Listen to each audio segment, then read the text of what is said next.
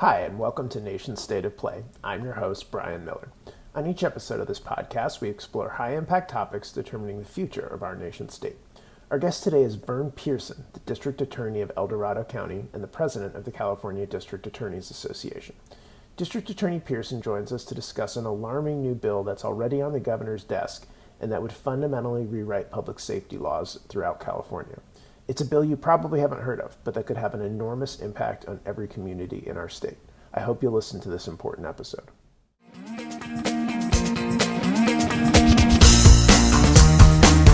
Well, District Attorney Pierson, thank you so much for making the time. Really a pleasure to have you on the show. Well, it's my pleasure. Happy to be here. Great. Well, could you start by just telling us a little bit about your organization and who you represent? Well, I, am the the elected district attorney in El Dorado County, but at the present time, I'm the elected uh, president of CDAA since July. And uh, CDAA is the California District Attorneys Association, uh, which is the statewide organization representing uh, uh, California's elected and and uh, non-elected prosecutors. It's between three and four thousand prosecutors in total.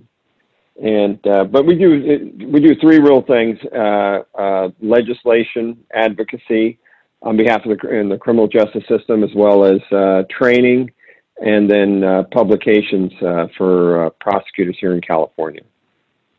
Great. Well, pleasure to have you on to talk about this bill, AB 3234. Um, Want to ask you to, to give an overview of, of what it is and then I want to get into some of the particulars and particularly how, how this came about late in session. Okay, great. So you, it's important to set the stage from the standpoint that uh, for many years, the entire time I've been a prosecutor, there's been various experiments in diversion programs. Way back when, when I first started, there was a, a diversion program for uh, uh, domestic violence at that point. That basically every every person who committed an act of domestic violence could, could get one year diversion and if they complied with their diversion for a year, their case would be dismissed. And because it was it was a largely a failure, um, that approach, uh, that went away uh, by legislation. And then there's been several, several other attempts. And conceptually, we're not opposed to diversion, uh, uh but it has to be done under the right circumstances. And there was a, a pilot project in LA County uh, that was pretty successful at, at using misdemeanor diversion. And, uh, you know, so as you understand, misdemeanor diversion is basically you get arrested for a crime, you get charged with a crime, and either after a plea or before a plea, you are, uh, I'm using air quotes, diverted. Diverted means that essentially the court puts the case over for a year or for two years and assuming that you uh, obey all laws and you don't get rearrested, you comply with the terms of your diversion, your case is dismissed, and it's as though it never has happened. It just it's erased off your record and, and can't be used against you uh, in other offenses. So the the pilot project that took place in L.A. had restrictions on it. One of the big restrictions was uh, DUI offenses, and we can talk more about that. But there was DUI offenses, and then certain other offenses having to do with um, people had prior acts of violence, things like that, and uh, resulting in them being what's called a prohibited person. In other words, a person who's prohibited from owning or possessing or, or, or buying a firearm. So, in the waning hours of the legislative session, uh, literally the last uh, several uh, hours of the of the session, a bill was was uh, that was much much narrower was was gutted and amended. In other words, uh, what was in it originally was taken out, and this language uh, for a broad-based misdemeanor diversion was put into place, and uh, and it has very very narrow exclusions on it. It has to be a misdemeanor viola- violation of 273.5, which is uh, domestic violence or 243 or a violation requiring 290 registration. So uh, those are the only exclusions, and basically everything else is fair game. And and uh, because of the way they drafted it, if you get diversion, the fact that you got diversion cannot be used against you in any subsequent proceeding. In other words, you can get a DUI, driving under the influence in El Dorado County. you can drive down to Sacramento County, get another one, and uh, theoretically, both judges could divert you, and they couldn't tell you they're not going to give you a diversion because you previously been diverted. In fact, the, the prohibition on using that diversion fact against you is so broad that it says it can't be used against you for any purpose uh, except if you apply for a job as a peace officer. Uh, that's the only purpose. So what that means is uh, first, second, third uh, misdemeanor DUIs and this whole structure that's in place uh, to prevent recidivism of driving under the influence. Uh, for the most part, those in a high likelihood those will not no longer occur because basically every defendant, is our belief, will be asking for diversion, and it'd be uh, ineffective assistance of counsel for a for a uh, attorney not to seek diversion. So, eh, but there's another side to it, and uh, uh perhaps that's what the author intended, but uh, we think pretty clearly the author did not int- eh, intend this other collateral uh, effect. That is, there are 45, at least 45 different misdemeanors under the law of the state of California that uh, uh, if you suffer a conviction, you're arrested, you're convicted of that, uh, you are prohibited from owning or possessing a firearm. So, so, that's the other side of it. So by doing it the way they did, they uh, uh, essentially this the statute will someone convicted of a misdemeanor battery with serious bodily injury under current law prohibited from possessing a firearm for 10 years. Under this diversion, you can possess a firearm, and it's uh, and uh, DOJ is not permitted even to disclose that you you have this uh, uh, this case. That it basically it's gone away. We can go down the list of all these different offenses that are ones that most people would consider fairly serious. All of those cases, you could get diversion and uh, not be a prohibited person. I don't think there's any chance that the author of this bill realized that that was something that he, uh, he was doing by this gutting amend at the last minute that was never heard in a policy committee, never heard in appropriations committee as well. So, so that's the overview. Yeah, r- really helpful. Let me just make sure I got it. So, is there any limit on the number of misdemeanors that you could get that could still be diverted? So, could somebody get, you know, a DUI 10 times and they could all be diverted? Yes. In theory, I mean, one would like to think a judge wouldn't do that. Judges sit for trial, with the exception that it's important to understand that, you know, throughout the state of California, we have visiting judges that are retired judges that uh, no longer sit for trial. Uh, we have, uh, uh and it's not unheard of that that one of those judges, or or even an elected judge, uh, uh, could grant diversion for someone uh, multiple times for de- driving under the influence. And you know, the the response I've heard somebody say, "Well, maybe they just think a judge wouldn't do that." And it's like, well, if that's what you thought, then why didn't you just exclude it? It was the, the original uh, uh, pilot out of LA County excluded DUI offenses. Um, and and again, to go back to this, you know, not uh, uh, uh, properly vetting this bill uh, the, you know, through the normal legislative process. One of the big things that we simply can't get an answer to, that's another unintended consequence, is that uh, California uh, uh, complies with federal law as it relates to highway safety. There's there's millions and millions of dollars that come to California uh, with certain strings tied to them to say you know that uh, freeways have to be constructed a certain way, highway speeds, all of these different things. There's a, there's a very elaborate formula that comes out of the Federal Department of Transportation, and California gets federal dollars associated with it. Well, uh, uh, some of those uh, uh rules require that you have these anti-recidivism statutes for driving under influence. In other words, first, second, third. You uh, first offense, and you get a license suspension, you get a fine, and you get certain minimal penalties like that. You have to go to a class. Second offense, it's more severe. Third offense, it's more severe. Um, those those have been in effect for more than 20 years, and they have uh, caused the DUI offenses to drop by more than 50 percent um, here in California. Uh, but even though they've dropped by 50 percent, we still had a thousand people that died from from impaired drivers in 2019. So, so there's that side of it, the dangerous side. But the other side of it is there is a real risk that uh, uh, that California will lose that highway money. So I've been in contact directly with Caltrans, with uh, uh the California Highway Patrol and their legislative people, CSAC, uh, uh, who else? Various every, everybody we can think of that might be impacted by this. And the first reaction that we get from everyone is, no, this was a bill having to do with elder parole or elder diversion. And it's like, no, this was another gut and amend that's been under the radar, and you need to take a look at it. And and uh, truthfully, I don't think anybody, including the author, could tell you uh, what this bill actually does, what the full scope of it is, and the full impact of it because of the way this was passed. Assemblymember Ting is the author from San Francisco, correct? Yes, yes. You blanked out. I'm sorry, you blanked out for a second. Yes, yeah, so, sorry about that. We'll just edit that out. Hold on, just mark that. The time it's 7:41. Jack, you can catch that one. Great. So I'll just go back there. Apologies. So, so let me ask you uh, uh, about the author and his intentions a little bit more. The author was Assemblymember Ting from San Francisco, correct? Yeah. Have you had a chance to speak with him about about this bill since it started moving through the gut and amend process? And I, am curious as to, as to what he does think it does.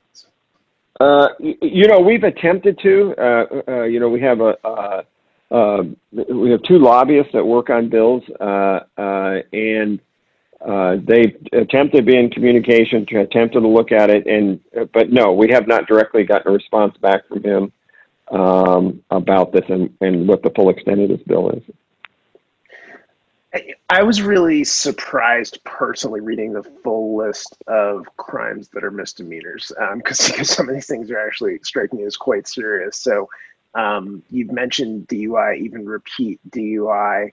Uh, I, will I'll just mention a few more that I saw on your list, and, and if any of these you want you want to expand on, because because this I think would really surprise the public and a lot of members of the legislature. So vehicular manslaughter with alcohol would would actually be included in this. Could be diverted. Is that right? Yeah. Yeah, it could be diverted. Elder abuse, something that's very top of the mind right now with, with, with a lot of elderly folks stuck in long term care facilities. Um, child abuse, is that is that right? Child abuse is a misdemeanor? Yeah, it could be. Now, it, it, some of these offenses are, are what we call wobblers in terms of they could be a felony or a misdemeanor. And it, it's entirely possible that a court could reduce offense from a, a felony to a misdemeanor and then grant diversion. Gotcha. So, or it could um, be filed as a, as a misdemeanor originally. Okay. Um, assault likely to cause great bodily injury. That that's a misdemeanor. Yeah, could be. Um, hate crimes. Could be a misdemeanor. okay, could be hate crimes, which you mentioned. Firearm offenses, which you mentioned. Um, one that really struck me: possession of firearm in a school zone. That that's a misdemeanor. Right. Oh yeah, that's a misdemeanor. Um, and, um, and a lot of these are straight misdemeanors yeah, so so that's a really alarming list of things that could just be wiped away and, and forgotten. Um, I, I, mean, I'm curious as to how big you see this, the scope of this. I mean, you've mentioned that it, it, you know, there's there's very narrow exceptions, but this this to me seems like almost a wholesale rewrite of the criminal code in, in California. Am I thinking about this correctly?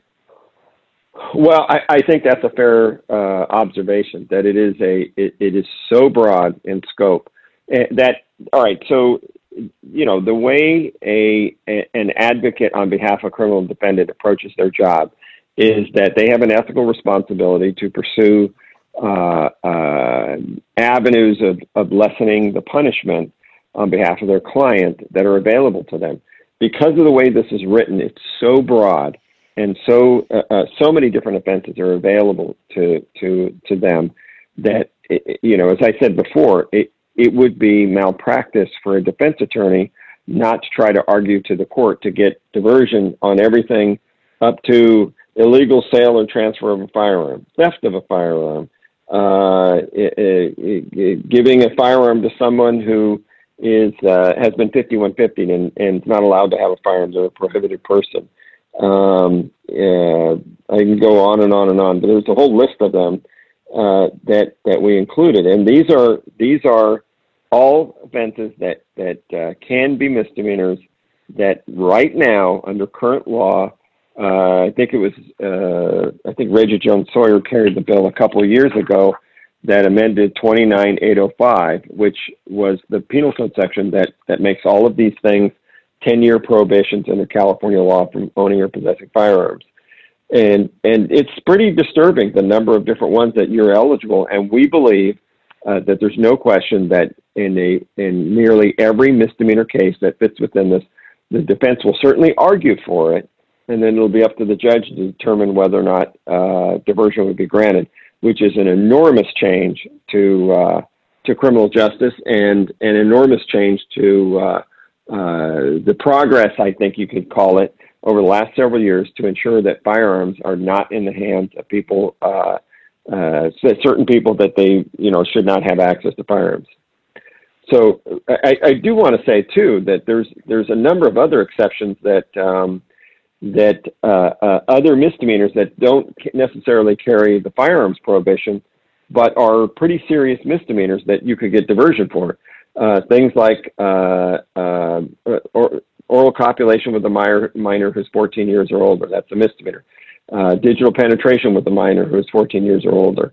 Um, and uh, uh, we can go on that there's a bunch of other ones that don't require sex registration, but um, uh, let me see child endangerment, violation of domestic violence restraining order, elder abuse, vehicular manslaughter, or you're reading off some of those stuff. You know, it, it, it, this is a pretty a pretty significant change in the way the, the criminal justice system will will function, and it was all done without benefit of uh, either I- I input from the, either of the chairs uh, uh, uh or the committees uh, uh, that hear public safety or appropriations.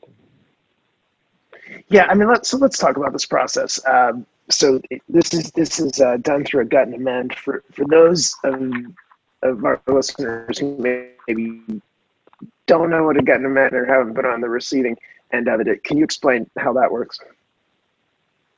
Well, it, it, it does, you know, I mean, obviously, you know, in California, we have essentially a single party system to where uh, uh, the, the, both houses, of the assembly, uh, as well as the Senate, are controlled uh, by one party, as and the governor is also additionally in that party. So, in a gut and amend, at the last minute, there are, uh, let me back up. There, uh, uh, both houses have significant rules that say, well, a, a bill needs to be in print for a certain amount of time. The bill needs, you know, there has to be a hearing. There has to be a policy committee hearing. There has to be, a, if there's certain types of amendments, once it's passed out of the House, it has to go back for uh, uh, concurrence. All these different rules.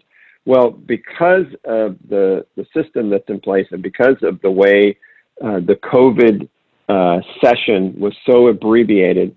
At the last minute, there was uh, uh, all sorts of rule waivers that were granted to certain authors under certain circumstances, and uh, under that, all of the normal rules in terms of what I'm calling vetting of a bill uh, were dispensed with, and uh, you had bills that were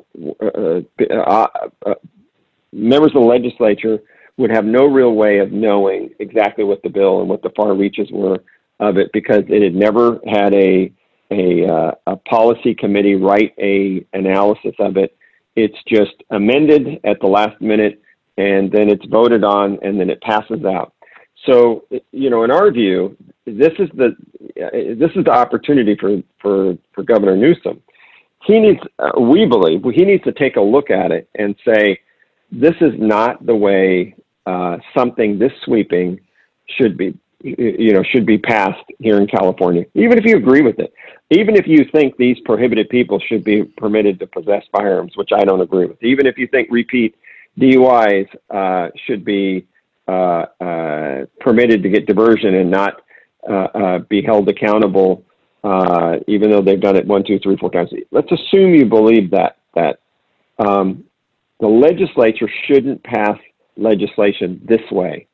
And the reason why it goes to the governor is the governor has the opportunity to serve as a check on that and say, no, we're not going to permit this to happen. You need to go back and properly manage this and and make sure that this bill is vetted so there aren't unintended consequences like the state of California losing millions of dollars in highway money, uh, and, and, all on and on and on. Yeah, absolutely. So let me, let me ask you about that. Have you had any conversations with the administration? Have, um, any response from them so far on what they think of this bill?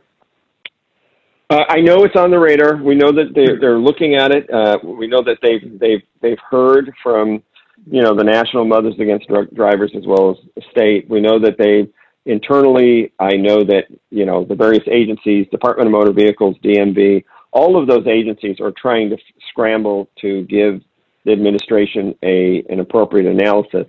Um, uh, uh, and I know I, am confident because I know I've read the bill, I've studied the bill, I've spoken to their representatives, those different agencies. Um, they're they're struggling to figure out what this bill actually, what the full scope is, because it's so broad. Um, I, I I don't think we mentioned before the Department of Motor Vehicles.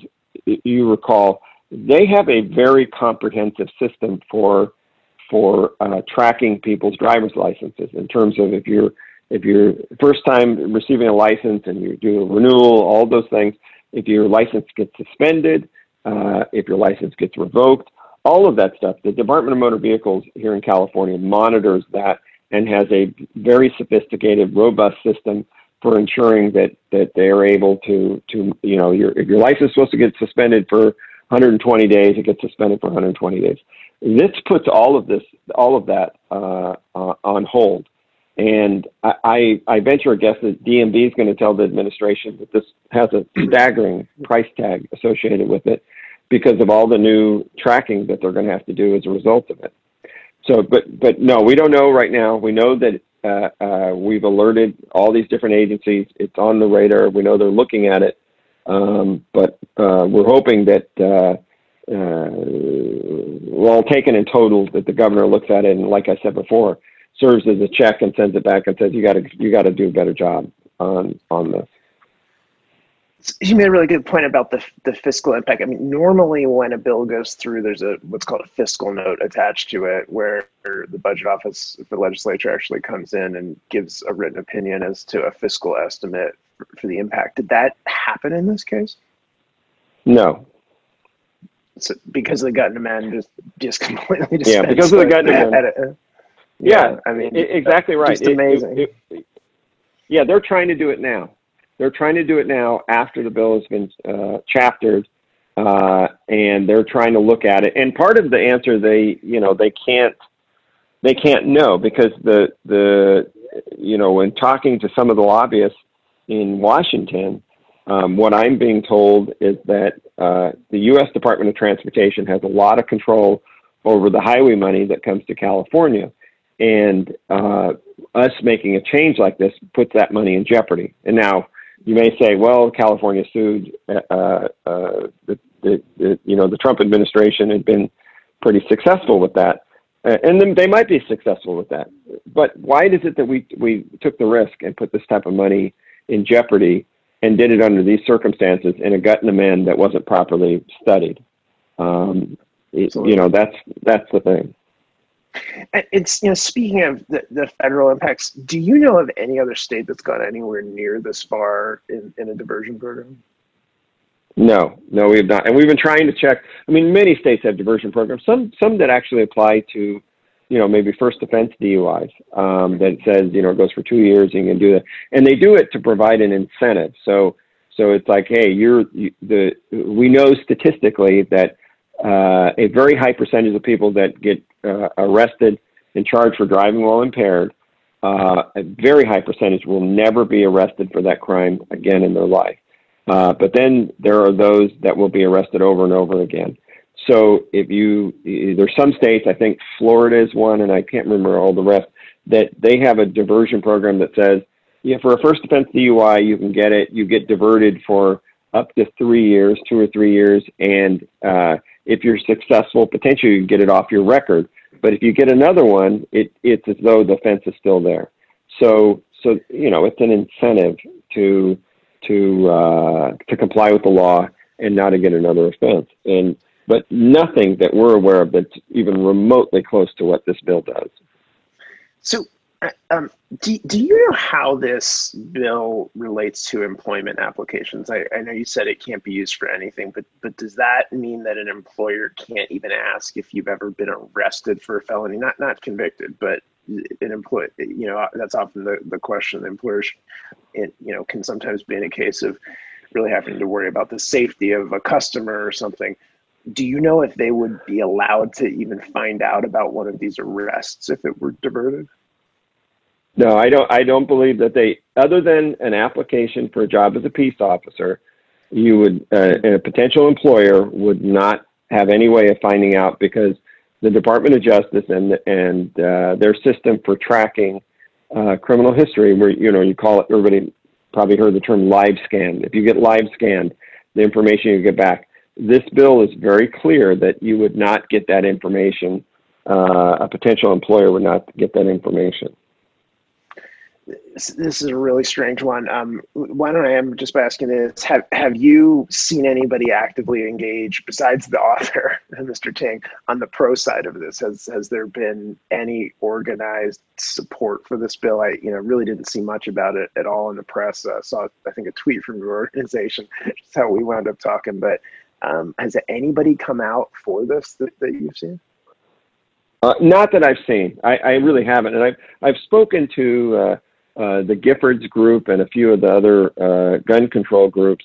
And uh, the response that I get from them is, uh, I mean, frankly, it's it's no, no, no. That they would have exempted it. They would have exempt, exempted firearms prohibitions. And I said, no, they didn't, and it's chaptered out.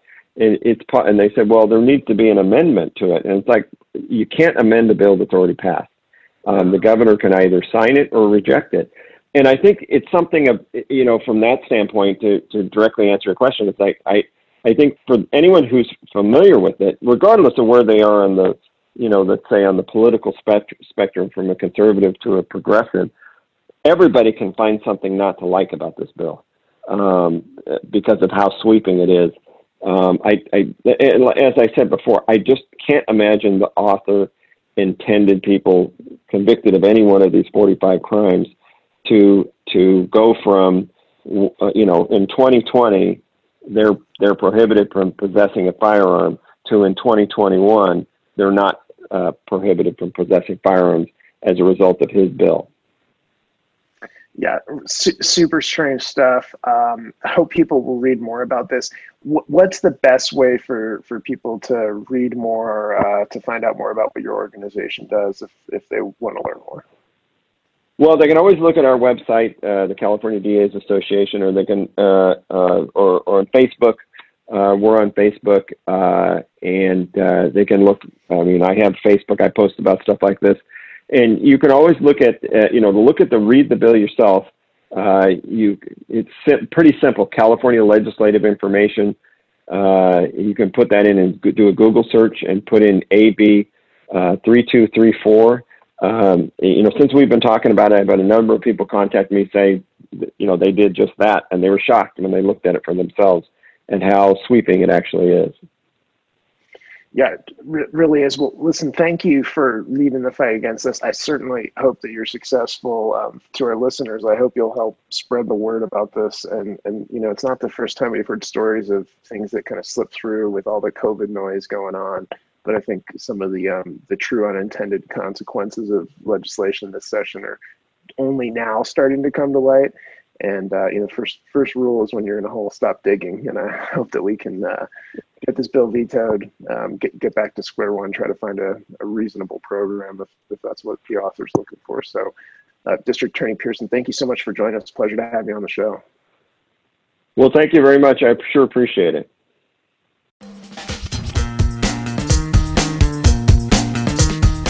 Thanks for listening to Nation State of Play. If you like this episode, please subscribe on Google, Apple, Spotify, or Amazon. For more information, click through the link on your favorite podcast app.